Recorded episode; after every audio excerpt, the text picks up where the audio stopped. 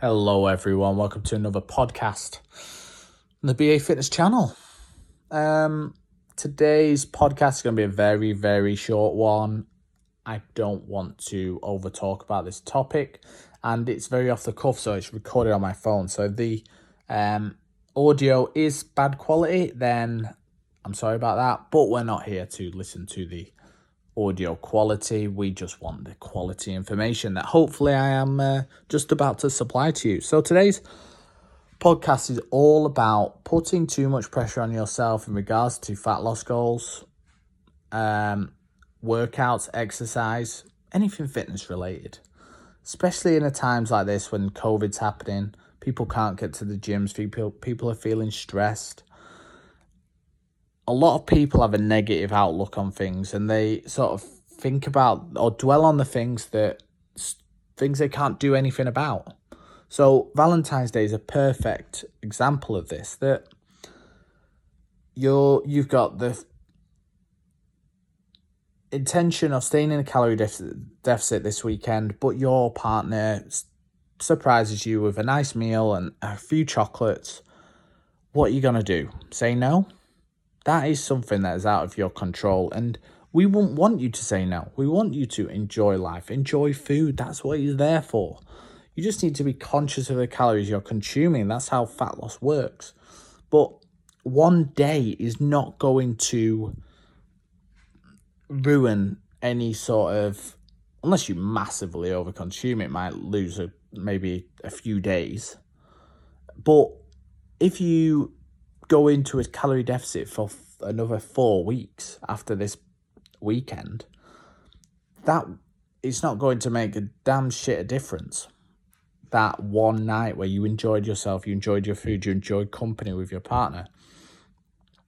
And a lot of people like set their anxiety levels go through the roof when they they're going to eat a, a certain type of food or they're missing a workout which is something that is completely out of their control. So you need to start relaxing yourself around food, around exercise. Missing a workout isn't the end of the world. Eating some high calorie foods isn't the end of the world in the long run, if you are patient and you obtain a calorie deficit over a period of time, you will lose fat. That one day will not make the jack shit a difference, and neither will missing a workout. If you obviously the next day you get back on it, or the next day after that you get back on it, and you're back into a good habits again. If you are continuous in the work that you do in regards to nutrition and food, fat loss will occur Obviously, if you're doing the right things, if you're obtaining a calorie deficit, a higher protein diet, if you're resistance training, and you do it for a long period of time, you will lose fat. You just need to be patient. Remember that, like, if you you lose one half a pound a week, so that's two pounds a month that's nearly two stone. Like you're getting close to two stone there, and you that is going to be a massive life changing amount of weight for some people. But when you see the scales go down half a pound for some reason, you feel deflated. You feel like you haven't done anything that week, and that is criminal. Any fat loss program that you do is is going to be long term. So just making it a bit longer, it shouldn't be an issue. As long as you build up good habits and you you start to change your lifestyle in ways that can make you do it continuously, then that's fantastic. Like a year of your life to lose two stone and be a healthier person.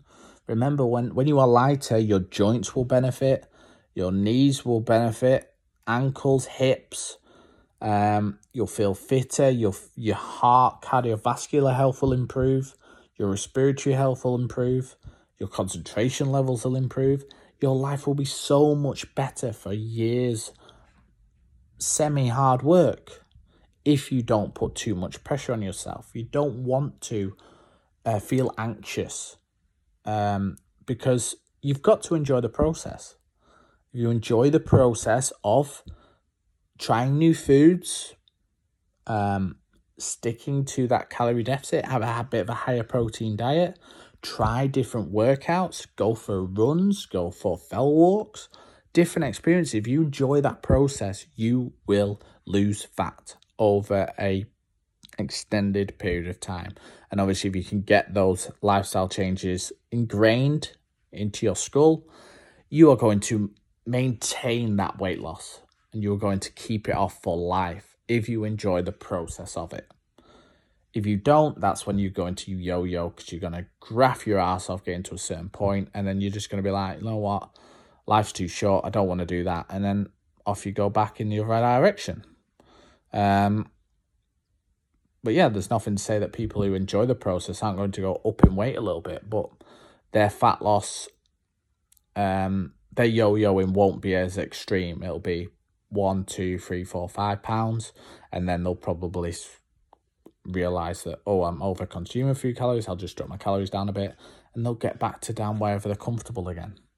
Okay? So don't get anxiety about nutrition and fitness because it's a very long term gain and the sooner you realize that the better there is no short term fixes to fat loss and changing your life for the better anything uh, easy is probably not worth doing.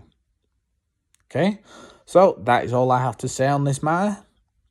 Um, start relaxing around food, start relaxing about your workouts. One bad workout, one workout missed, um, one bad night with chocolates, having a bit of fun, at drinking, two, three bad nights even four, five bad nights throughout a year is not going to make the jack shit a difference. As long as you are most of the time very consistent, you're going to have fantastic results.